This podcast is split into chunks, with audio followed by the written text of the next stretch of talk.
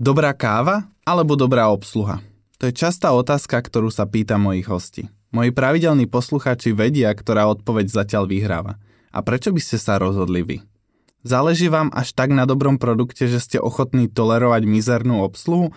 Alebo naopak je pre vás dôležitý aj úsmev a priateľský prístup vášho baristu? A pokiaľ si idete kupovať zariadenie do svojho podniku, záleží vám len na cene a modeli kávovaru? Alebo sa zaujímate aj o dodatočný servis, keby sa zariadenie náhodou pokazí? Šimon Staš. To je meno dnešnej osobnosti v podcaste Rose Different. Ak vám Šimon zrovna nepredal kávovar a neviete, o kom rozprávam, tak vám ho v rýchlosti predstavím. Majiteľ firmy Stakom, ktorá zastrešuje komplexné poradenstvo v Horeka segmente, slovenský distribútor pre Nova Simonelli, Victoria, Arduino, Modbar a Fetko a tak ďalej, majiteľ pražiarne Mlsná káva, certifikovaný Q-grader a zakladateľ Bystra Botova v Banskej Bystrici. Uf, dúfam, že som na nič nezabudol. Šimon nie je v kávovom svete nováčik a preto sa nebojím, že mi nebude vedieť povedať svoj názor na moje kritickejšie otázky. Spolu si porovnáme produkt versus službu hneď v dvoch rovinách nášho segmentu. Taktiež sa budeme venovať jeho mladej pražiarni a určite sa zmienime aj o potrebnom technologickom zariadení na prípravu výberovej kávy v kaviarniach. Inak, vedeli ste o tom, že práve dnes sme spustili náš nový webový magazín Rose Different? Nájdete ho na linku www.rdmag.co. Okrem zaujímavých článkov o káve a aktualít z našej československej kávovej scény, na ňom nájdeš napríklad aj tento podcast. Ak si na ne ešte neklikol, tak sa poponáhľaj, pretože už ťa asi predbehli sponzory tejto epizódy. Pražiarne výberovej kávy Beansmith Roastery z Úhonic pri Prahe, Father's Roastery zo Starej Belej pri Ostrave a e-shop s čerstvou kávou a príslušenstvom gourmetkava.cz. Takže ďakujem našim sponzorom, moje meno je Mário Adamčík a začína sa nová časť kávového podcastu Rose Difference s poradovým číslom 24.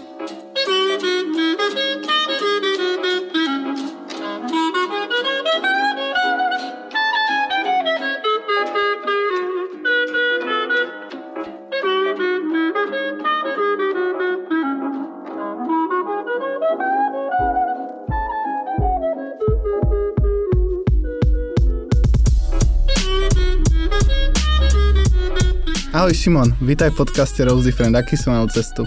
Čau, uh, dobrú a mal som ju hlavne včera, takže dneska mám dosť dobrý deň. Áno? Spal mm. si v Prahe? Spal som v Prahe, ráno som sa prešiel, mal som nejaké školenie a som tu, viac menej. Ja o tebe viem, ty si mi raz pri inštalácii povedal, že nemáš rád Bratislavu. Ako je v tvojom meritku na tom Praha? A Mám ju radšej z takého pohľadu, že je tu viac krajších vecí, celé to mesto je krajšie, ale mne strašne vadí premávka. Tým, že dosť okay. veľa cestujem v aute, žijem v aute viac menej a ešte máme rád auta vôbec celkovo, tak uh, mi nejako úplne nevyhovuje stať na semafore 14. 23. minútu, takže, takže toto nemám rád na veľkých mestách. Preto to som taký, že bansko bystričan sa cítim byť úplne srdcom doma, lebo je to mesto, kde keď je 5 minútová zápcha, tak to je tá najhoršia situácia, čo môže byť. A to je väčšinou pri tom uh, nákupnom centre v centre keď Áno. ideš na ten kruhač. To Áno, je alebo najhoršie na tom celom je, že je ku mne domov ešte druhá, hej. Takže presne býva na kopci, kde býva zápcha. Šimon, akú kávu si si v poslednom období vychutnal? Kľudne môžeš aj presnú kávu. Nie, že mi povieš flat white. Vieš čo, uh, poslednej dobe a som mal pár strašne dobrých naturálnych uh, etiópií na espresso. Mm-hmm a dokonca jednu aj, ktorú som ja pražil, čo ma celkom prekvapilo, lebo necítim sa ešte úplne doma v pražení, ale normálne som z toho odpadol a dneska som si dal na schvál dve naturálne Etiópie a povedal som si, že tak aj tá moja bola fakt celkom dobrá, takže pochválim sa. Ok, super. A budete ju mať aj v ponuke, tú vašu? A vieš čo, áno, ale zatiaľ to nejakým spôsobom netlačíme na tú ponuku, nejako sa neprezentujeme ako nejakí super pražiari je dokonca pravda, že si prenajímame eh, od Petra z konceptu pražičku, ktorý nám veľmi pomohol, kým príde naša mm-hmm. pražička, kým sa zariadí náš priestor a tak ďalej. Čiže skôr je to tak, že tú dobu covidu sme využili na to, že sa učíme. Lebo Jasne. toľko priestoru časového a energetického, ako eh, paradoxne ponúkol COVID, by som fakt asi nikdy nemal. Nevravím, že je to super, skôr naopak, skôr to z takého biznisového hľadiska po tých 9-10 rokoch nabúrava určité plány, mm. ale naozaj dostal som čas a energiu, ktorú by som proste nedostal, že nikdy. Takže, takže z toho sa fakt teším. Začneme malou citáciou z tvojho editoriálu, ktorý mm. si uverejnil v apríli tohto roku v jednom webovom magazíne. Uh, ja teda citujem tvoje slova. Posledný rok bol náročný a na prvý pohľad nikomu v našej branži nepomohol. Samozrejme, môžeme ich hneď začať oponovať a vyťahovať z rukáva zážitky a skúsenosti, pri ktorých, pri ktorých by sa dalo jednoznačne povedať, že pomohol. Ako podľa teba pomohla pandémia? Nášmu a, biznisu. Vieš čo, to bol apríl, takže teoreticky som si myslel, že to trošku uh, možno pomôže s pracovným trhom, ľudia si začnú viac uh, vážiť prácu, uh, pretože máme zákazníkov, ktorí naozaj neprepustili nikoho. Každému pomohli a a to je akože veľká väčšina, to ti teraz nehovorím, že dvaja zo 100 alebo z 10 tisíc, ale naozaj veľká väčšina našich zákazníkov, našich priateľov a si udržala proste ten stav. Hej? Takže vtedy to bolo jedna z tých viacerých vecí, ktoré, na ktoré som narážal, že, že, že možno v tomto nám to pomôže, možno si naozaj niektorí ľudia uvedomili, u koho robia, s kým spolupracujú, lepšie povedané. E, trošku som sa milil, mám taký pocit po tomto lete, No lebo... poď to zrekapilovať, ako by si to povedal teraz. A... No, dobrá otázka. A... Priznám sa, že ako úplne ani neviem, ako by som to bol povedal teraz. A... Chápem takú tú vec a otvorili mi oči ľudia priamo pracujúci za barom, čašníci, ranery, že trošku sa akože báli napríklad zamestnať naspäť v gastronómii, lebo naozaj a dneska to už vidíme, hej, máme september, mimo Českú republiku, kde budú voľby, je COVID v podstate všade, tu začne až o 3 týždne. A, a, a zase je taká tá situácia, že nevieme, čo sa bude diať. Nevedia to tí ľudia, ktorí možno potenciálne chceli toto leto vstúpiť do gastronómie. A to je z pohľadu brigádnikov, hej, lebo v lete veľa podnikov potrebuje viac ľudí a, čiže príjmajú brigádnikov a viem, že bol proste aj s týmto problém. Takže a, toto je určite jeden aspekt, ktorý som myslel vtedy v tom apríli, ale ako naozaj sú tam veci, na ktoré sa dá pozerať naozaj zle a, a naozaj mm. dobre a ja sa snažím, keď čím som starší, tým viac sa musím snažiť a pozerať na budúcnosť z takého toho najpozitívnejšieho možného uhla pohľadu. A, takže verím, že na niečo to bolo dobré a verím, že možno z dlhodobého hľadiska sa a, aj ukáže, že možno host si začne vyberať a, podniky nielen na základe fantastickej polohy a najväčšej terasy a, na slnku alebo v tieni podľa toho, či je to mm. na jar alebo v lete, ale naozaj začnú sa aj zamýšľať nad tým, kto tam pracuje, ako dlho tam pracuje, ako vedia pracovať s produktami, ktoré tam ponúkajú a podobne. Takže asi by som to dneska povedal veľmi podobne. Asi si úplne 100% stojím za tým, čo som tam vtedy napísal. Nie úplne konkrétne na 100% si pamätám, čo som presne myslel, ale, ale ja si myslím, že aj veľa ľudí so mnou bude nejakým spôsobom súhlasiť alebo sa stotožní s tým výrokom. Vráťme sa ešte k tomu editoriálu. Um tam si ešte napísal, že si mal čas počas tohto obdobia na prehodnotenie fungujúcich a nefungujúcich procesov a vzťahov. E, v marci tohto roka si predal svoje bistro Botová. E, tiež to súvisí minulého s tým... roka. Minulého, minulého ešte? Áno, 2020. Takže to nesúvisí s tým prehodnocovaním. Uh, nie.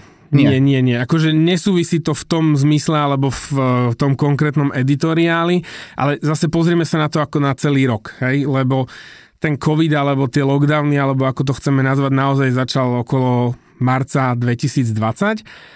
Toto bol apríl 21 a bol to rok, kedy sme v podstate zažili my ako firma napríklad 3-4 mesiace neuveriteľného rastu v lete. Hej, to nemyslím, že sme vyrastli o 2-3%, ale tie letné mesiace boli naozaj silné. Bola to kombinácia toho, že my ako firma sme sa snažili trošku obchodne práve prehodnotiť a zmeniť určité procesy, mm.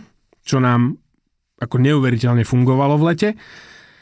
A na druhú stranu sme zažili presný opak, kedy sme, tuším, že nejakých 200-220 dní boli zatvorené interiéry prevádzok na Slovensku a, a zažili sme naozaj mesiace, kedy Jediný, kto nás držal nad vodou, boli kamoši, ktorí si kupovali kávu do kancelárií, domov. A, takže začneš po tých 12, 13, 14 dneska po roku a pol vyhodnocovať, čo funguje, čo nefunguje a to je práve, vrátim sa k tomu, čo som povedal na začiatku s tým pražením. Ak som dostal čas a energiu na to, aby som sa konečne začal vzdelávať v oblasti praženia, tak som takisto dostal čas a energiu na to, aby som sa zamyslel nad ako som tam napísal, procesmi, vecami, produktami, službami, ktoré fungujú, ktoré nefungujú. Proste boli sme doma, mali sme menej roboty. Ja teda osobne, nechcem, aby to vyznelo zle, ale naozaj pracujem veľmi veľa. Ľudia v mojom týme pracujú veľmi veľa. Myslím si, že by nás malo byť dvakrát viac v nejakej reálnej korporácii, možno aj trikrát viac by nás bolo na to, čo sme schopní spraviť v tak malom kruhu, v akom sme proste zrazu sme naozaj mali každý jeden z nás čas. To som nemyslel len seba, ale každý jeden z nás mal čas sa zamyslieť nad určitými vecami, ktoré, a poviem to, že nie len v biznise robíme, alebo chceli by sme mhm. zmeniť. Mm. A čo bolo dôvodom predaja tej botovej, keď sa vrátime späť? Lebo t- ja som dobral, že t- ten priestor bol aký tvoj miláčik, nie? Že si sa bol a bolo to úplne super a bol to splnený sen, lebo ja som v podstate po dosť krátkej dobe, ako som začal pracovať s kávou, zistil, že by som chcel akože skúsiť aj gastro, mať Aha. vlastný podnik.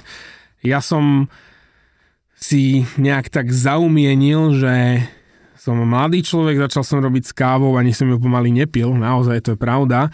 A proste chcel som sa strašne veľa vzdelávať. Začal som strašne veľa cestovať, chodili sme do rôznych tých uh, hypových kaviarní po celej Európe. A zrazu som videl, že sa veci dajú robiť inak. A proste povedal som si, že aj ja by som raz chcel v mojom meste robiť veci inak, ukázať ľuďom, že tá gastronomia sa dá robiť iným spôsobom. Uh-huh. No a vlastne vznikla toho, z toho celého Botova. A len potom prišla tá realita, kedy ako keby som po nejakej dobe prišiel na to, že nie som energeticky schopný sa venovať e, všetkým aktivitám okolo kávy, lebo ako firma sme relatívne dosť komplexná spoločnosť, robíme dosť veľa služieb okolo kávy a ešte to spájať s nejakým vlastným podnikom, s chodom toho podniku a chceš, aby jedno, druhé, tretie, štvrté, piaté fungovalo na 100%, tak som si proste povedal, že nie, nedokážem to robiť. Ja nevravím, že neexistovala mm. cesta, ako sa to naučiť, možno rozšíriť tým a tak ďalej, ale asi nie som úplne ten typ človeka, ktorý by niekomu povedal, dobre, tak tu sa prosím ťa staraj o botovú, budeš mať za to fantastickú výplatu a ja sa tu raz za týždeň príjem poprechádzať. Ja som to proste chcel robiť, zistil som, že na to nemám čas a energiu a proste povedal som si, že že ideme ďalej radšej rásť v tej káve. Presne. A ideme radšej rásť v tej káve, lebo Adina myslím, že tam máme celkom dobre našliapnuté. A dva ma to viac baví. Viac ma baví to, že som každý druhý deň inde, v inom meste s inými ľuďmi. V tom podniku po istej dobe sa ti aj tak v malom meste, ako je Banská Bystrica, začnú rotovať tí istí mm. ľudia a nie až tak ma to naplňalo. Ty nie si v gastrobiznise zrovna nováčik, ak to môžem tak povedať. Začal si najprv s dovozom práženej talianskej kávy, dnes postupne rozbehuješ svoju, svoju vlastnú prážiareň, kde pracuješ s výberovou kávou. Prečo tá zmena? A... Taká tá strašne jednoduchá odpoveď by bola, že chceme veci robiť lepšie. Okay. chceme veci robiť inak. Tá zložitejšia je zase o tom, že v podstate hneď ako som začal podnikať, som veľa cestoval, veľa ochutnával a, a prišiel som na to, ako krásna je tá výberová káva. Hej, že to nie je o tom, že káva je ovocná a ovocia má byť kyslá a to je všetko, ale začal som objavovať celý ten svet tej výberovej kávy. Začal som objavovať ľudí, ktorí sa vo svete výberovej kávy pohybujú a vlastne zistil som, že svet výberovej kávy, tým, že je malý, je strašne prepojený a že stretneš sa s ľuďmi, ktorí sú v podstate v tejto branži Michailom Schumacherom a oni sa s tebou akože na výstave normálne rozprávajú, že hej Simon, how are you?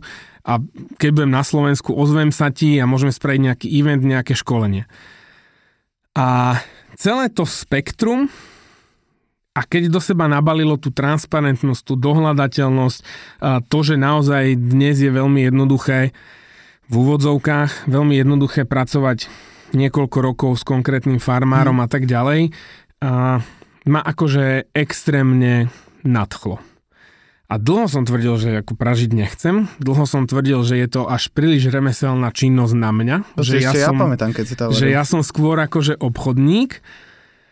Ale potom prídeš k tomu, že zrazu z toho obchodu, z toho stretávania sa s ľuďmi si pol dňa, tri štvrte za pražičkou a máš prázdnu hlavu v podstate. Hej? Pre mňa je to akože postaviť sa za pražičku, i keď to akože robím ani nie celý rok, hej? Hmm. čiže a možno sa to celé zmení, ale, ale je to fakt naozaj pre mňa relax a začínam sa na to pozerať uh, tak, že som ako keby viac ešte spojený s tou kávou a že som v tom procese zapojený inak, akože kúpil som čiernu krabičku, damňanú nálepku a budem to predávať ako čiernu krabičku čohokoľvek s nejakým logom, hej? Jasne. Takže, takže práve preto tá zmena, taká komplexná odpoveď je, že chcem byť uh, s tou kávou čo najviac v styku. A práve aj po predaji botovej som si uvedomil, že tak ak som stíhal botovú a myslím si, že sme to stíhali celkom dobre, tak keď aspoň časť tej energie použijem na to, aby sme spravili aj tento krok,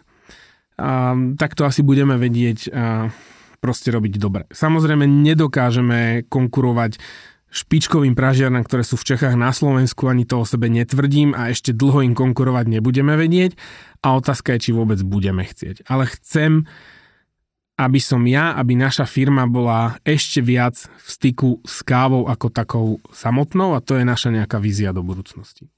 Vy si v podstate teraz povedal pred chvíľou, že zdieľate alebo si prenajmate pražičku zatiaľ od Peťa z konceptu. Áno, ale ja viem, že ty si mal syn Oloringu. Tak už rozluskneme to, už máš objednanú mašinu, aká to bude? A, mám objednanú mašinu a je to Probat, nie je to Loring. a akože strašne som chcel Loring, ale je, je, poviem to úplne na rovinu, je dosť drahý. Ja chápem, že z pohľadu tej prevádzky je potom lacnejší.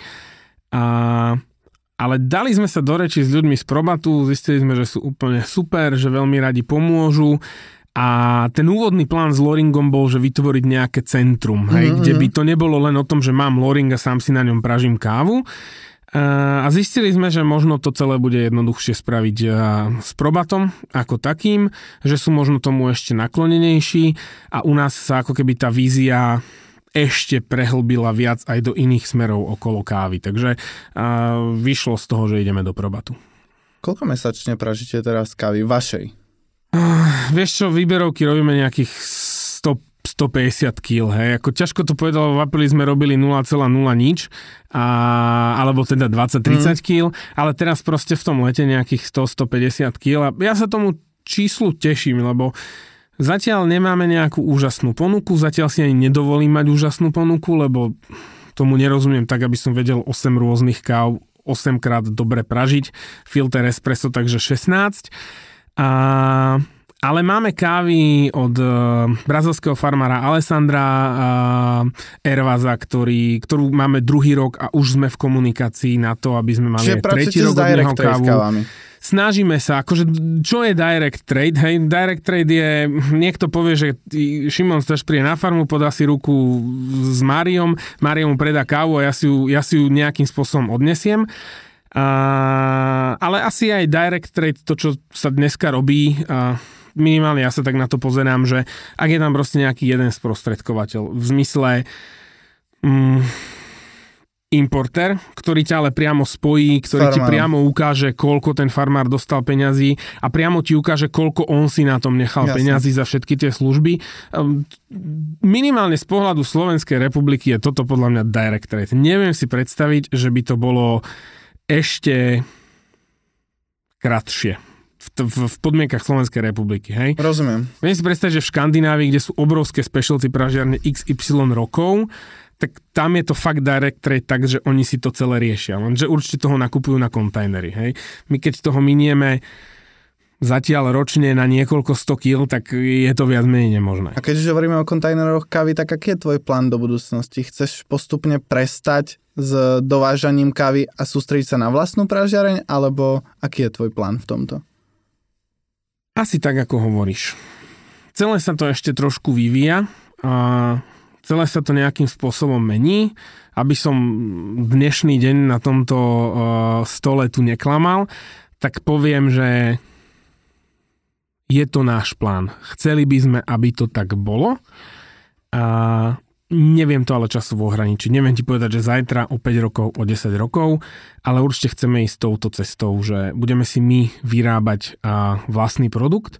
A už aj dnes je to tak, že máme v portfóliu v podstate dve zmesy, a, ktoré vyvíjame my s jednou a, relatívne veľkou a úspešnou konzultačnou spoločnosťou v Taliansku a sme úplne, úplne, úplne od bodu nula pri celom tom procese, až kým sa k nám nejakým spôsobom dostane káva. Čiže um, je to taký možno, možno to bude znieť alibisticky pre niekoho, ale je to, už toto vnímam ako nejaký medzikrok, že už proste nenakupujeme niečo zabalené v nejakom mm. sáčku a robíme tu tomu marketing a presúvame krabice, ale už dnes sme naozaj s dvoma tradičnými zmesami alebo tradičnejšími v štádiu, že sme pri nich od bodu nula. Sme pri nákupe zelenej kávy, sme pri vyberaní, skladovaní, pražení a tak ďalej a tak ďalej.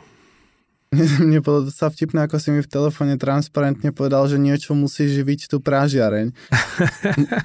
Mohol ja som, som vlastne sa... toto povedať? Jasné, akože v úvozovkách som sa bál toho, že to povieš, ale Akože áno, a ja si, za to, ja si za tým proste úplne stojím a možno tak akože do Eteru sa opýtam, a, dobre, niekto to môže napadnúť a povedať, že no to je aj to, aj to, ani jedno nie je dobré. A, a môže si povedať, že tak ja chcem ísť cestou, že idem hneď od začiatku robiť 93 bodové kávy a len 93 bodové kávy, alebo 90 plus. Otázka je, do akej miery je potom schopný ich umiestniť na trh. Hej? A začať ten trh meniť. Lebo to je nejakým spôsobom ako každý, kto robí v našej branži, to nemusí byť len pražiar, a to podľa mňa vôbec nie je len pražiar, ale robí s high-endovým produktom, s high-endovou kávou, tak náš ultimátny cieľ je vychovať spotrebiteľa. To znamená človeka, ktorý prejde prach dverí v akejkoľvek kaviarni s dobrou výberovou kávou, tak náš ultimátny cieľ je toho hostia, toho spotrebiteľa naučiť, vysvetliť mu a strašne sa tešíme, keď chápe, že o čom tento produkt je. A či mi veríš alebo nie, mám zákazníka vo Svidníku, čo je extrémne malé mesto na východe Slovenska. A to je človek, ktorý akože bez problémov robí s výberovými kávami ale tú výberovú kávu sme tam dostali aj napriek tomu, že ponúkala tá dáma, lebo tá, tú kaviareň vlastní dáma, ponúkala najprv našu zmes. A ponúkajú akože dodnes, lebo priemerný akože kávičkár vo Svidníku rozhodne nie je naučený na naturálnu Etiópiu mm. a možno ani nikdy nebude, to je taký nejaký realistický odhad, ale dnes podľa mňa jednak jednej dokáže robiť akože naozaj výberovú svetlopraženú kávu, ktorú máme nakúpenú čo najpriamejšie ako vieme. Takže je to podľa mňa cesta, je to možno rýchlejšia cesta, ale to je na polemiku, tomu možno ani ja sám neverím, ako naozaj ten náš ultimátny cieľ celej industry, nie len môj, tvoj, kohokoľvek, dosiahnuť. Ja som sa akorát na touto tému minule zamýšľal a to iba tak akože medzi riadok ti poviem tú úvahu, že vždy som rozmýšľal nad tým, že Uh, keď, že kedy zákazníci začnú piť Etiópia a vždy som si hovoril, že keď Etiópia budú lacné, tak ako Brazília, tak začnú piť. A stal sa presný opak, že Brazílie sú dnes drahé ako Etiópie a pijú v podstate stále Brazílie, takže... Ale ano. tak trh sa mení, ohýba a možno aj ty s tým prispieš. Poďme teda ešte k tej... tomu. Poďme tej mocnej káve. Mm-hmm. Či to sú to mocná káva alebo cava? Mocná káva, je to slovná hračka, akože ako chceš, už som masná káva počula podobné, takže uh, je to slovná hračka. Mocná káva, akože tak mi to príde, keď to vidím, tak ja to čítam, že mocná káva. Je, ty sám hovoríš, že je to tvoj pohľad na kávu v budúcnosti, nie teraz. Takže a ešte navyše občas píšeš nejaké svoje myšlienky a nápady na mm-hmm. sociálnu sieť, ale nikdy neprezradíš celé plány. Uh, tak mi to teraz prezrať. Uh, ako myslíš tento výrok a mm. aké sú tvoje dlhodobé plány? Čo chceš dokázať vo svojej firme? V princípe to, čo som teraz rozprával pár minút dozadu, je asi to, ako to myslím. Mm-hmm. Hej? Ja si uvedomujem, čo, a myslím si, že to celkom dobre viem, mám na to aj nejaké papiere, čo je naozaj špičková káva, čo je dobre pripravená káva. A myslím si, že v tomto mám jasno. A, a to, o čom som pred chvíľou rozprával, je náš cieľ podstate robiť vo väčšine alebo len naozaj s prvotriednou kvalitou. Mm, keby naša káva najhoršia mala 82-3 bodov, bolo by to úplne úžasné. A, a to je to, kde chceme byť z pohľadu mhm. tej, uh, pohľadu tej kávy samotnej. My ale ako firma okolo kávy robíme veľa vecí. Školíme, robíme technológiu, robíme akýkoľvek support, či už ohľadom eventov, servisov a proste všetko okolo, čo sa dá okolo kávy robiť, robíme. Pozerám sa na našu spoločnosť ako na firmu vykonávajúcu službu v prvom rade a, a to je veľmi komplexná téma. A tá nejaká dlhodobá vízia, ktorú by som možno ešte aj nemal hovoriť nahlas, ale však budem taký odvážny, je, že my pôsobíme v strede Slovenskej republiky, to znamená, že každý k nám má blízko, alebo bližšie. Aj zo Svidníka, aj zo Sniny, aj z Čadce. Prídeš do Bystrice asi trošku rýchlejšie ako do Bratislavy. A čiže taký ultimátny cieľ je v Banskej Bystrici vybudovať akože veľké kávové centrum, kde by ad jedna nejaký potenciálni majiteľia kaviarní alebo existujúci majiteľia kaviarní sa vedeli dozvedieť rôzne veci. O filtrácii vody, o technológiách, o pražení, proste o všetkom. A, a toto by sme chceli v Banskej Bystrici vybudovať v nejakom horizonte 2 až 4, možno 5 rokov. A, a práve preto hovorím, že mocná káva je môj pohľad na kávu v budúcnosti lebo mocná káva vznikla v podstate naraz s botovou. Mocná káva do istej miery je práve to, prečo som botovú predal, lebo som po roku a pol zistil, že s botovou sa nám podarilo vybudovať fakt, myslím si, že výborný fungujúci podnik a s mocnou kávou sme nedali dokopy ani etiketu.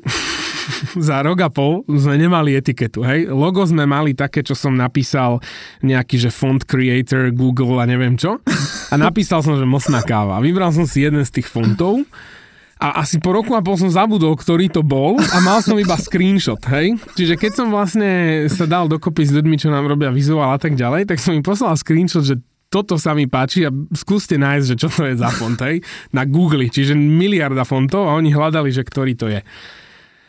A vlastne uvedomil som si, že ako keby z toho pohľadu kávy sme trošku zastagnovali. Hmm. A to bol pre mňa zlomový moment, povedal som si nie a ideme úplne inak a v podstate pomaly sa to fakt transformuje až tak, že, že ten ultimátny cieľ je v budúcnosti mať niečo také uh, v rámci Slovenska vybudované a chcem, aby to bolo veľké, chcem, aby to bolo komunitné, aby to bol hub, aby sa tam proste dali robiť eventy, aby sa tam raz za čas ľudia uh, stretávali a aby sme sa možno ako celé industrie nejakým spôsobom posúvali, uh, posúvali vpred a nemuseli hľadať kde čo, ako kedy kto uh, spraví a aký priestor zoženieme a tak. Chcel by som proste niečo také spraviť.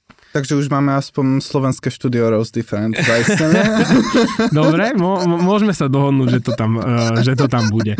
Ale v prvom rade to bude aj spojenie našej firmy. Skladové, Jasné. výrobné priestory, uh, školiace a, a proste popri tom uh, niečo také. Vo výsledku spravilo to uh, Nuova Simonelli Headquarters, Lamarzoko má v starej fabrike Akadémiu Del Cafe a to je v princípe presne niečo a to sú priestory, ktoré mňa neskutočne inšpiruje. V jednom aj v druhom som bol a bol som v probate, tí, tí majú tiež niečo také. Čiže to sú presne priestory, kde vidím, že tam je možnosť posúvať sa, samozrejme aj z pohľadu firmy, uh-huh.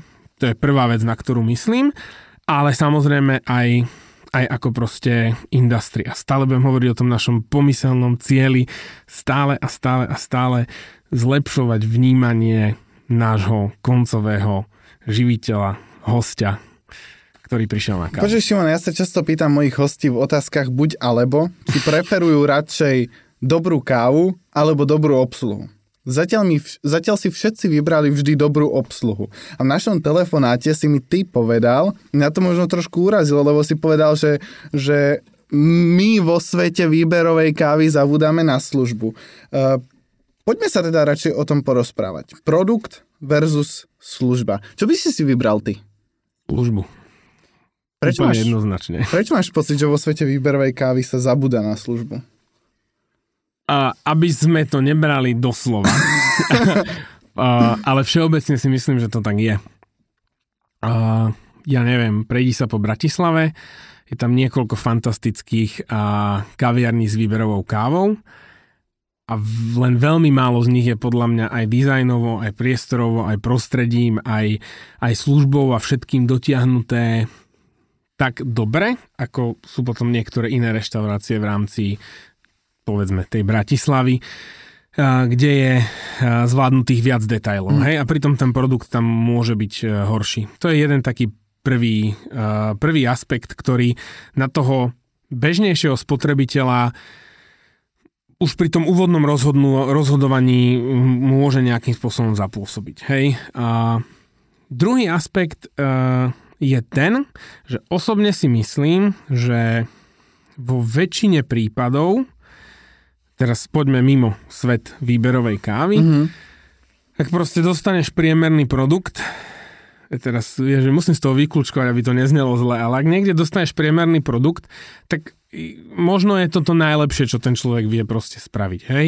Je to pre neho robota, nezaujíma sa až tak, aby bol v niečom úplne super a najlepší, ale potom zase je strašne príjemný, keď ti to donesie. Hej, ja neviem, si v malom bystre, kde je nejaký kuchár, no nie je to úplne najlepšie spravené jedlo, ale on ti ho donesie, príjemný, porozpráva sa s tebou.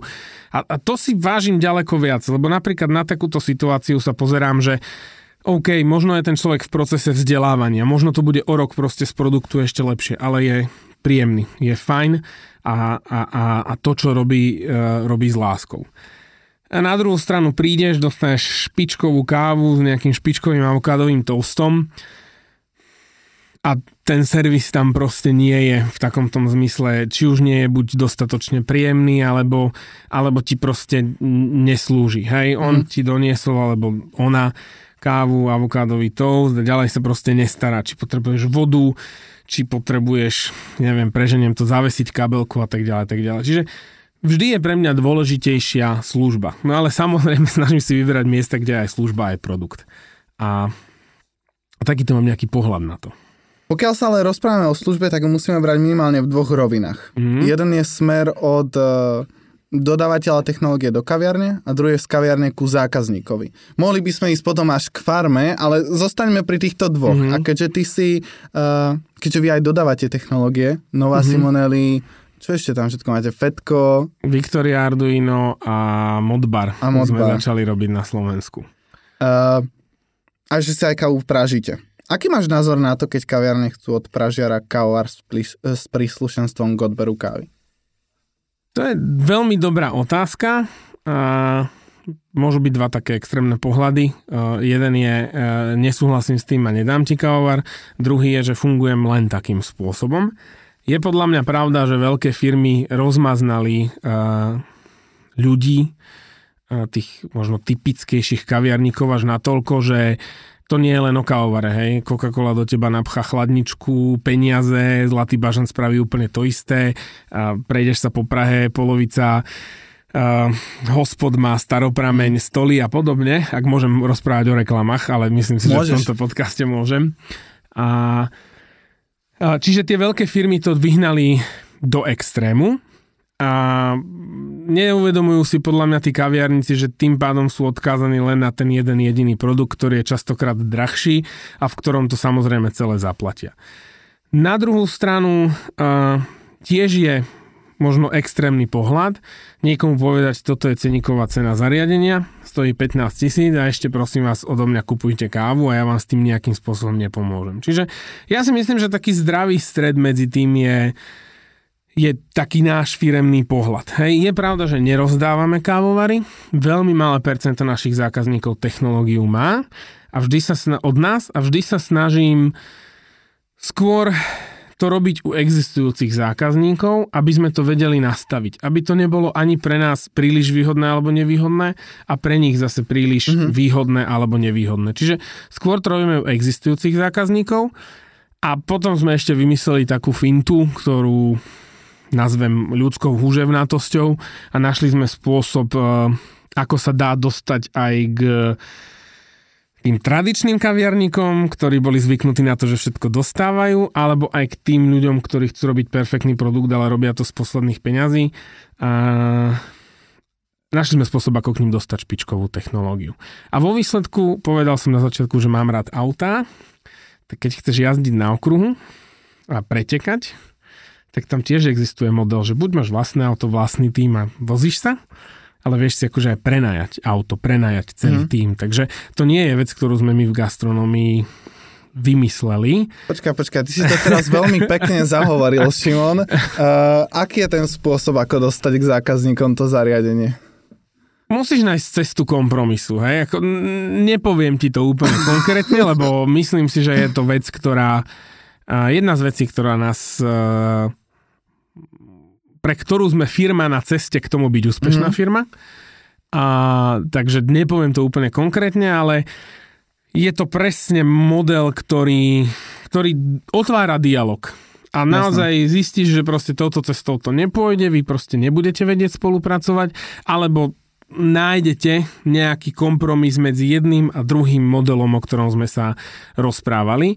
Čiže absolútne sa nestotožňujem s myšlienkou, že určite ja vám kávovar nikdy nedám.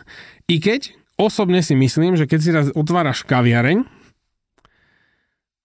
tak prvé, čo by si si mal kúpiť je kávovar, lebo si otváraš kaviareň. Hej? Keď si otváraš cukráreň, tak nejdeš, akože možno to tak funguje, že ideš za nejakými cukrárskymi firmami a tie ti kúpia vitrínu a pec, ale príde mi to tak, že keď si kúpujem a idem robiť kaviareň, tak kávovar by som si mal kúpiť. Veď to je taký môj pohľad, hej.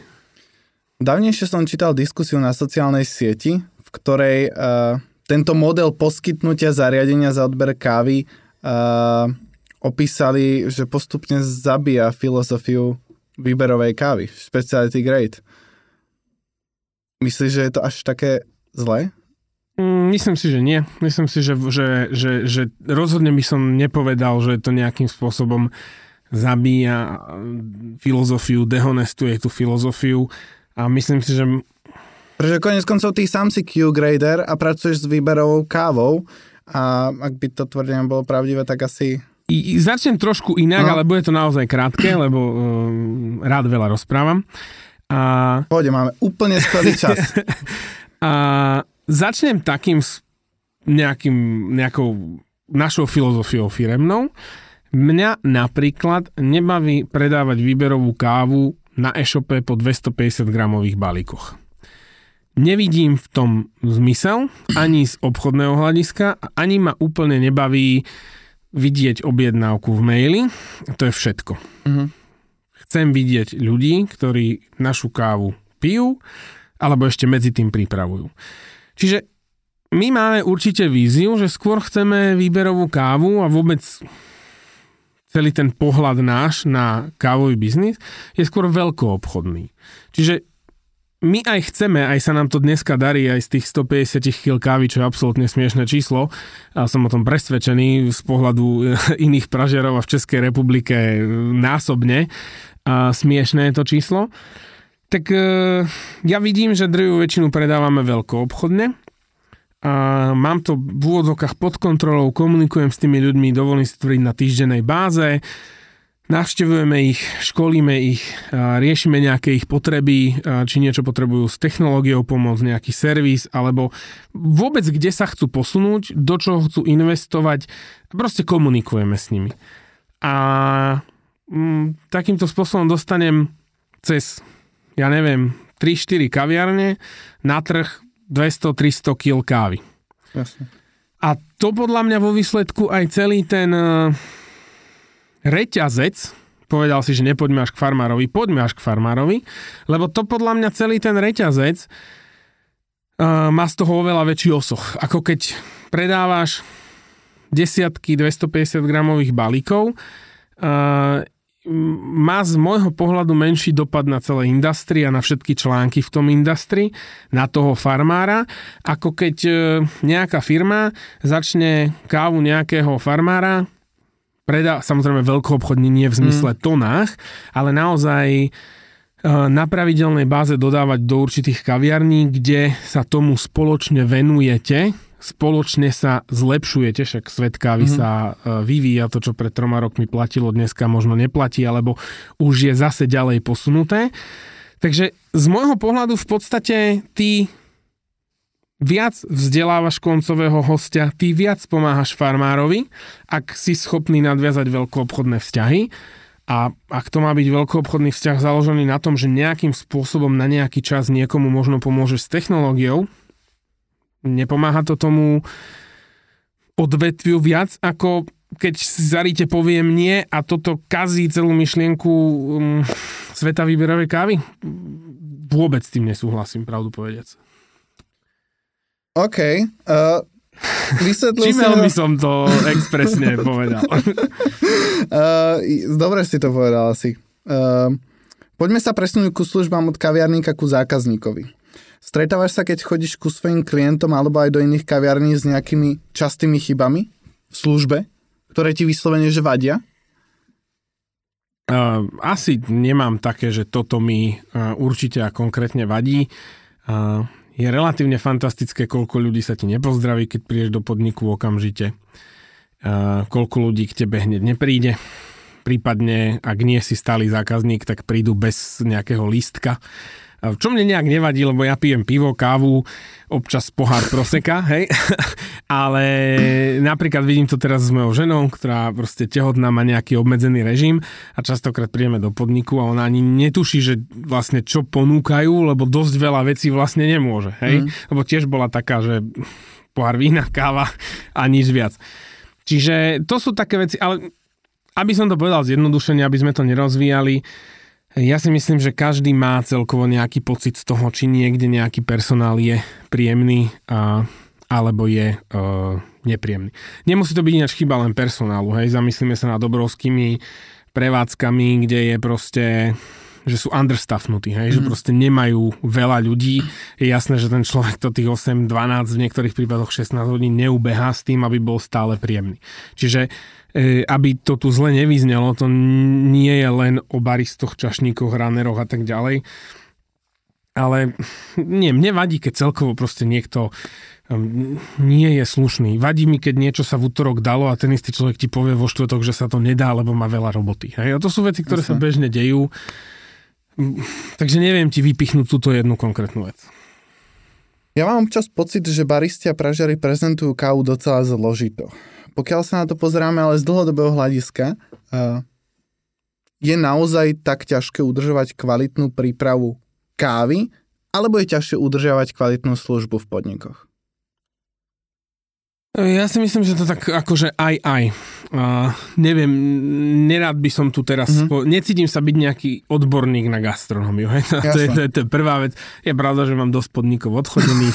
Celkom ma to baví sa dobre nájsť hej? a dobre napiť. Uh, v prvom rade ja celkom súhlasím s tým, že káva je dosť zložitá vec, hej. Um, úplne úvodná vec. Uh, myslím, že som niekde nejaký research čítal, že v podstate v kávovej čerešni je viac látok ako v hrozne. To znamená, že káva má potenciál byť komplexnejšia ako hrozno a víno a, a vieme, že víno je taká veda, že ho radšej nepijem, lebo mu vôbec nerozumiem. Hej? a, čiže a, a v podstate barista je kuchár, hej? A, ak máš dobré flašu vína, teraz ma všetci vinári zabijú. Ty si tu mal nejakého vinára minule. Áno, áno. A, ale Ne, ak máš to, dobrú to máš fľašu... nosek z wine shopu. No, ak máš dobrú fľašu vína a v podstate ju máš dobre zachladenú a nemá 100 rokov, keď to má byť fľaša, ktorá sa má do roka do dvoch vypiť, tak to nemáš ako pokaziť. Proste bude to v dobrej alebo v zlej teplote, dobre teraz vinári budú rozprávať a ešte môže mať zlý pohár. OK, bavme sa, že máš dobrý pohár. Káva je ale uh, rovnako ako surové meso u kochára. To proste musíš uvariť. A to, akým spôsobom to uvaríš, má zásadný dopad na to, ako je v podstate vo výsledku chutí ten nápoj. Mm-hmm. Čiže ja si myslím, že káva je strašne zložitá a možno by sme mohli polemizovať, že ju tým hosťom, ktorých chceme nejakým spôsobom vzdelávať, až príliš ukazujeme nepremyslene, bez akejkoľvek metodológie a tým pádom sa v tom stratia. Ale to ma len tak napadlo. A na druhú stranu to isté so službou, tiež to proste nie je ľahké. Začali sme ten rozhovor, že som veril tomu, že ľudia si budú viac vážiť prácu, budú radi, že niekde pracujú a budú sa chcieť sami vzdelávať. A proste nie je to tak. A my sme chceli hneď po lockdowne a teraz na jar spraviť, aj som sa rozprával s dvoma, troma baristami slovenskými, že prosím vás, poďte nám pomôcť na mesiac, spravíme nejakú sieť XY školení, lebo všetci naši zákazníci buď budú mať ľudí v kaviarni po 5-6 mm. mesiacoch, alebo budú mať brigádnikov na leto. A v podstate nebol až taký záujem, a, lebo, a, dobre, chápem, ad jedna sa nestíhalo, lebo však hneď sa to otvorilo a hneď mm. sa ľudia nahrnuli do kaviarny, ale dva ani tí zamestnanci nemali proste záujem sa niekde vzdelávať. A možno sa veľa z nich pozerá na prácu, že ja tak budem tu teraz leto a v septembri kašlem na to, bude škola, uvidím ako bude, možno pôjdem robiť niekde inde. Čiže preto je podľa mňa strašne ťažké aj udržať uh, službu, lebo tá fluktuácia je veľká. Neviem ako tu v Čechách, ale predpokladám, že veľmi podobne ako u nás štát nejako extra nepomáha s tým, aby Uh, aby boli ľudia zamestnávaní slušne, hej, nie na minimálky, alebo na východe Slovenska na odbornú prax zamestnávajú do kaviarne, hej. Ako my chceme, aby bola dobrá služba niekde, teraz nikoho nechcem uraziť, ale už keď na začiatku zamestnávateľ ťa zamestná na odbornú prax, aby len oklamal ten štát alebo teba o nejaké odvody, tak nemôžeme chcieť, aby bola dobrá služba. Čiže odpoveď na tvoju otázku, myslím si, že aj jedno, aj druhé je naozaj ťažká práca mm. a mňa trošku mrzí, že si to neuvedomujú hostia v tých kaviarniach. Hej, že ten človek tam naozaj vykonáva ťažkú robotu a, a, a pripravuje produkty, ktoré nie je úplne ľahké spraviť a ak chce roz, rozumieť rôznym aspektom tých produktov, už len pri káve, hej, filter, espresso, recepty, mlieko, nedaj Bože, ľadové kávy, teplé kávy so sirupmi nejakými a tak ďalej, vyrábať si tie sirupy. To je ako tak neuveriteľne náročná práca, náročný kolos a ten host to proste uh, nevníma, nedokáže vidieť. Takže ja si myslím, aj jedno, aj druhé je strašne ťažké a, a to je v podstate aj to, idem prepájať to, o čom sa bavíme, aby to nakoniec nebolo, že e, som tu ohundal všetko. E, to je aj nakoniec to, prečo pri tom rozhodovaní ďalej pokračovať v káve do väčšej hĺbky, ako to robíme doteraz, alebo predať botovú, padlo na to, že predať botovú. Lebo ja som presne takéto veci chcel, že poďme si veci vyrábať, poďme si proste upiec koláč. A ja neviem... Nakoniec si tam robil aj pizzu. Uh, áno, Ale áno, dobrú áno. akože nie takú pizzu. Hej, Teraz si všetci predstavili. hej, že to bola všeho chuť a suši sme do toho ešte robili. Nie, nie, to boli také pizzové popapy. Ale to ti chcem povedať, že my sme si tie veci chceli proste vyrábať a nemal som na to energiu a navyše som možno necítil aj tú energiu od tých ľudí naspäť, že aha, veď vy si tu vlastne všetky tieto veci vyrábate, alebo veľa vecí vyrábate, to je super a ja presne rozumiem, prečo to je drahšie. Hej? Takže je to strašne ťažká robota gastronomia z pohľadu produktu, z pohľadu služby. Ale pokiaľ by ťa poslucháči alebo naši diváci chceli vidieť ešte za barom, tak je tu tá nejaká možnosť. Ty si teraz pred nahrávaním povedal, že idete otvoriť nejaký malý espresso bar v Banskej Bystrici. Môžem o tom prezradiť? Môžeš úplne, úplne kľudne. Čo to bude? Ah, Zase, ja prepájam, ja prepájam témy tohto podcastu. A povedal som, že strašne nerád predávam 250 gramové balíky kávy cez internet, hej? A, a preto si ideme otvoriť uh, espresso bar lomené taký kávový concept store. Okay. Bude to mať 23 metrov štvorcových, bude to na krásnom mieste v starej tržnici, ktorá sa po XY rokoch prerába. Je umiestnená pod všetkými kostolmi a šikmými vežami v Banskej Bystrici. A prišla ponuka, či tam proste niečo nechceme spraviť, lebo celá tá tržnica by sa mala refreshnúť do takého trošku gastro korneru. A, a vrajím, jasné, poďme do toho. Proste pekný dizajn, bar, dva stoly, hore má byť na terase nejaké, lebo terasa je tam vlastne strecha mm-hmm. tej tržnice. Má byť nejaké komunitné sedenie budúci rok.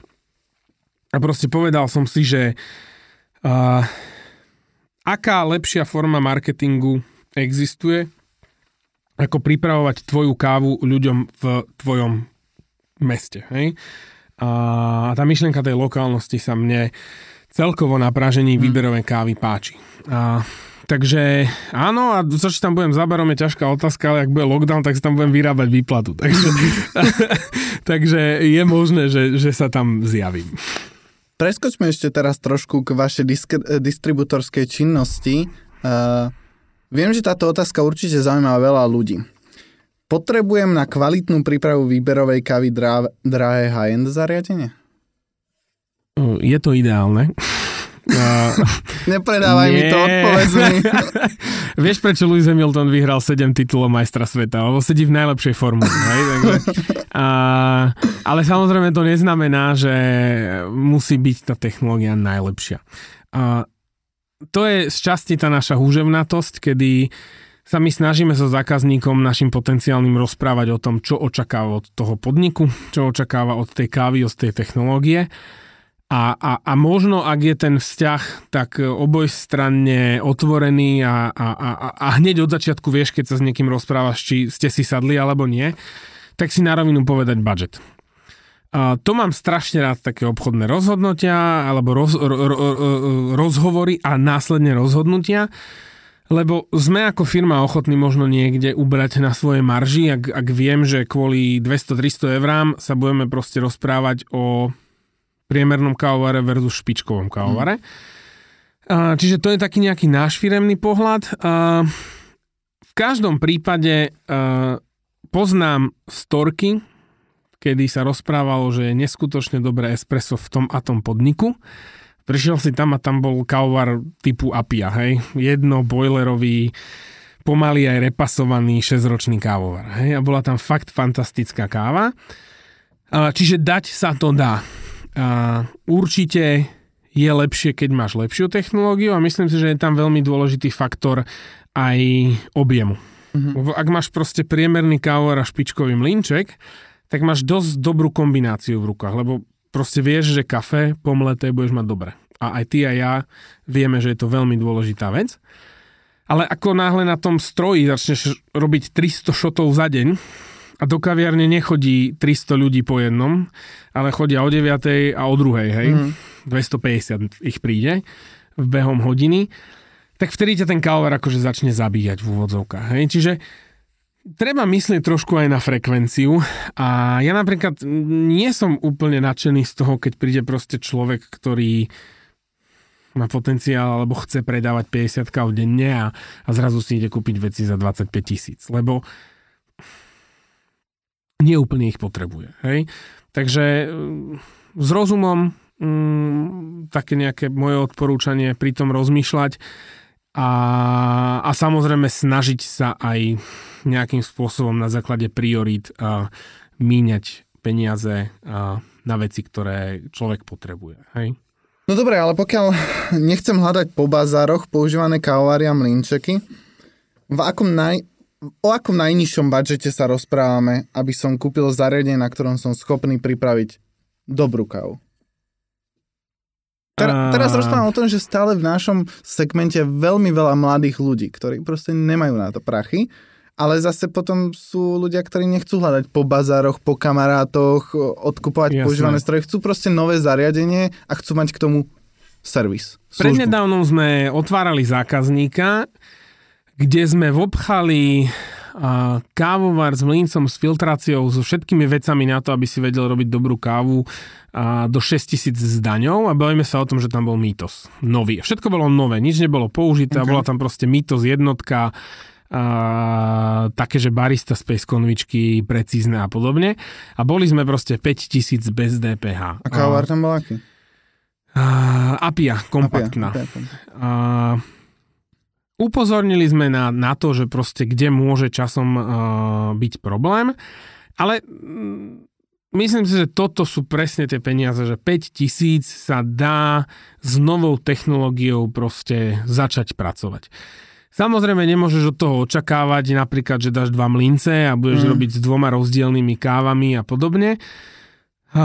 Aj kačko na stole, na filtre. A presne tak, presne tak. Čiže uh, toto je, že proste single boilerová mašina, jeden fantastický mlinček a vo výsledku robia tam tiež správou, e, s kávou e, lokálne praženou, rozhodne nie nejako mega tmávo praženou a kávu výberovou a je to tam proste úplne v poriadku. A je to podnik, ktorý sa relatívne dobre rozbieha, tej kávy sa tam predáva veľa, sú už nejakú dobu otvorení a ani raz nám nevolali, že by niečo nestihali a tak ďalej. A vždy je tu potom možnosť, spravím si reklamu, že, že my radšej ideme cestou, že dobre, poďme to trošku podhodnotiť a vy keď uvidíte, že proste sa to celé začalo chytať a ľudia chodia a vidíte, že má zmysel zainvestovať, lebo však na káve má kaviarník fantastickú maržu a grátame, že tam nikto mm. pri ňom nestojí samozrejme, tak, uh, tak vieme ten kávovar akože zobrať naspäť a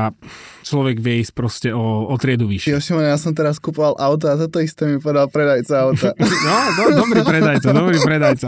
Len či to tak bude. Ale akože 5 tisíc je to, čo by som určite rátal a chcem začať robiť a chcem proste robiť uh, s dobrou technológiou a som schopný robiť proste fakt dobrú kávu. Nakoniec som si pre teba nachystal ešte jednu otázku. Keď už sme pri tých kávovároch, prezradíš, vy distribujete viacej značiek. Áno. Ale prezraď mi, ktorý kávovár je v tvojom osobnom rebríčku číslo 1. Uh, Eagle One, keby mal váhy. Z okay. toho som odpadol, ale nemá to gravimetriu, a čo mi trošku vadí, lebo som extrémne rozmaznaný a nechce sa mi používať váhu ale má byť nový Black Eagle o mesiac predstavený. Okay. A, a predpokladám, že to bude technológia Eagle One, tá nová, tá nová multiboilerová technológia s fakt perfektnou úsporou energie. A klobúk dole, čo tam vyrobili a v Simonelli alebo v Arduine, čo je jedno a to isté. A tam bude určite gravimetria. Takže to je... Už to sa je... rozsúdili? Mm, neviem, ako to dopadlo ale nejako sa to potom podľa mňa doriešilo, lebo však stále si vieš Black Eagle kúpiť s váhami, hej? hej. Viem, že tam bola nejaká kauza, ale vôbec som to akože uh, nesledoval, lebo neviem ani na čom to bolo nejak uh, podložené, lebo tá technológia ich a ich uh, funguje inak, hej? Jasné. Takže neviem, prečo sa tam... Ja tiež úplne som do toho nevidel, podľa mňa to bolo iba o nejaké technické nákresy alebo e, Ale ako sú to Taliani, no. takže tam ma neprekvapí absolútne nič. Takže to bude nejaká taká blbosť, čo si tu neviem ani predstaviť, že by niekto riešil. Oni to tam pomaly riešia na najvyšších súdoch. Šimon, uh, keď už si si urobil tý reklamný priestor, ja ponúknem reklamný priestor našim sponzorom tejto časti. Mám pre teba uh, napražené baličky kávy od Father's Roastery z Ostravy a potom tu mám, myslím si, že Etiópiu od Beansmith Roastery z Uhoníc pri Prahe. Tak e, môžeš ochutnať, porovnať svoje kávy. To sa veľmi teším. Teraz no. som sa presne dostal do tohto bodu, že, že, že začínam ako porovnávať, ale v takom tom najlepšom možnom slova zmysle. Hej? Že, že či už som akože aspoň šťastí uh, uh, takže v tých našich kávach sa dá niečo uh, niečo nájsť. Takže teraz som fakt veľmi do tohto ako keby ponorený. Vieš, čo mňa ešte občas baví, si náhodne objednávať na, na, na svoju polovičku alebo na niekoho iného balíček kávy z nejaké pražiarne. Čiže takýto mystery shopping, ne, robíš? A potom, potom ich hovoríš. Nie. Ďakujem v každom prípade fakt e, veľmi pekne, veľmi sa teším hlavne sa teším z toho, že vidím fyzický obal jednej z nich, lebo už, už dlhšie ma, ma upútala, bol som zvedavý, ako to vyzerá. Uži si českú kávu, pokedy zatvoria zase, lebo už neprídeš do Čech zase. Ale tak e, ja som veľký zastanca očkovania a pevne verím, a poviem tu takú kontroverznú vec, aby si mal viac poslucháčov, že, že my očkovaní budeme stále môcť cestovať minimálne kvôli biznisu Určite trošku áno. jednoduchšie, ako, ako, ako to bolo pred. A na tom nie je nič kontroverzné a ja som očkovaný a v tomto všetci vedia môj názor, že... Hej, no len, len Ale keď občas, sa pozriem keď... na ten svet okolo no. nás, tak uh, už sa to normálne bojím rozprávať. Hlavne u vás v Banskej Bystrici. hej, hej, my, my, my sme tam v epicentre. Dobre, poďme na rýchle otázky, buď alebo Šimon. Uh-huh. Uh, 15 rýchlych otázok, môžeš si vybrať jednu z dvoch možností. Naturálne spracovanie alebo vošt? Vošt. Káva s čokoládou alebo so zmrzlinou? So zmrzlinou. Platba na faktúru alebo predom? Uh, faktúra. Flat white zo šálky alebo zo skla? Šálka. Chuť kávy alebo príbeh farmára? Mm, chuť kávy, som egoista. Komunikácia mailom alebo cez telefon? Uh, mail určite. Ja, tak preto chceš všetko do mailu. ja akože fakt nemám rád telefonovanie. jemne podpražená alebo jemne prepražená káva? Jemne prepražená káva. Deskriptor ovocná je pre teba sladká či acidná chuť? Kyslo sladká. Kyslo... Šťavnatá. Keďže začínaš pražiť kropster alebo artisan? Uh, papiera ceruska. Výborné. Lungo alebo piccolo? Uh, čo je piccolo? to austrálske? Ne, piccolo je to, to talianské, maličké, ne? Jaj, tak uh, nič, účet, účet a odchod. Karafa vody zadarmo alebo za poplatok? Fúha. Ne, n- zmietam sa. Zatiaľ vždy všade, keď som ja niečo niekde robil, tak voda bola uh, free. Takže asi free. Pivo alebo víno? Pivo. 200 alebo 250 gramový balíček? 250. Pour over alebo immersion metóda? Mm, pour over. Modbar alebo Victoria Arduino? Victoria Arduino. Šimon, ty si mi prezradil pred jedný, ty si mi prezradil pred rozhovorom, že jedným z tvojich najväčších úspechov je, že máš fantastickú a hľaduplnú ženu, s ktorou aktuálne týchto dňoch očakávate cerku Hanu. Je to docela milé, pretože keď vyjde tento podcast, tak ty už budeš otcom podľa všetkého. Áno, vyzerá to tak, že už budem otcom. Tak kamarát, držím vám hlavne palce a nech je Hana zdravá. Ďakujem veľmi pekne, zatiaľ to tak vyzerá. Maminka je mladá, takže sa to celkom uh, klepem na drevo, je to drevený stôl a prejavuje na tom, že je všetko v poriadku, takže Tešíme sa. Dobre pre teba. A ďakujem aj našim poslucháčom, ktorí s nami vydržali do konca nášho rozhovoru. Tešíme sa na vás pri ďalšej epizóde, ktorá bude o dva týždne. A pokiaľ by ste medzi tým mali nedostatok informácií o káve, tak si môžete prečítať nejaký zaujímavý článok na našom novom webovom magazíne, ktorý nájdete na rdmag.co. Ahojte. Čaute, ďakujem pekne za pozvanie.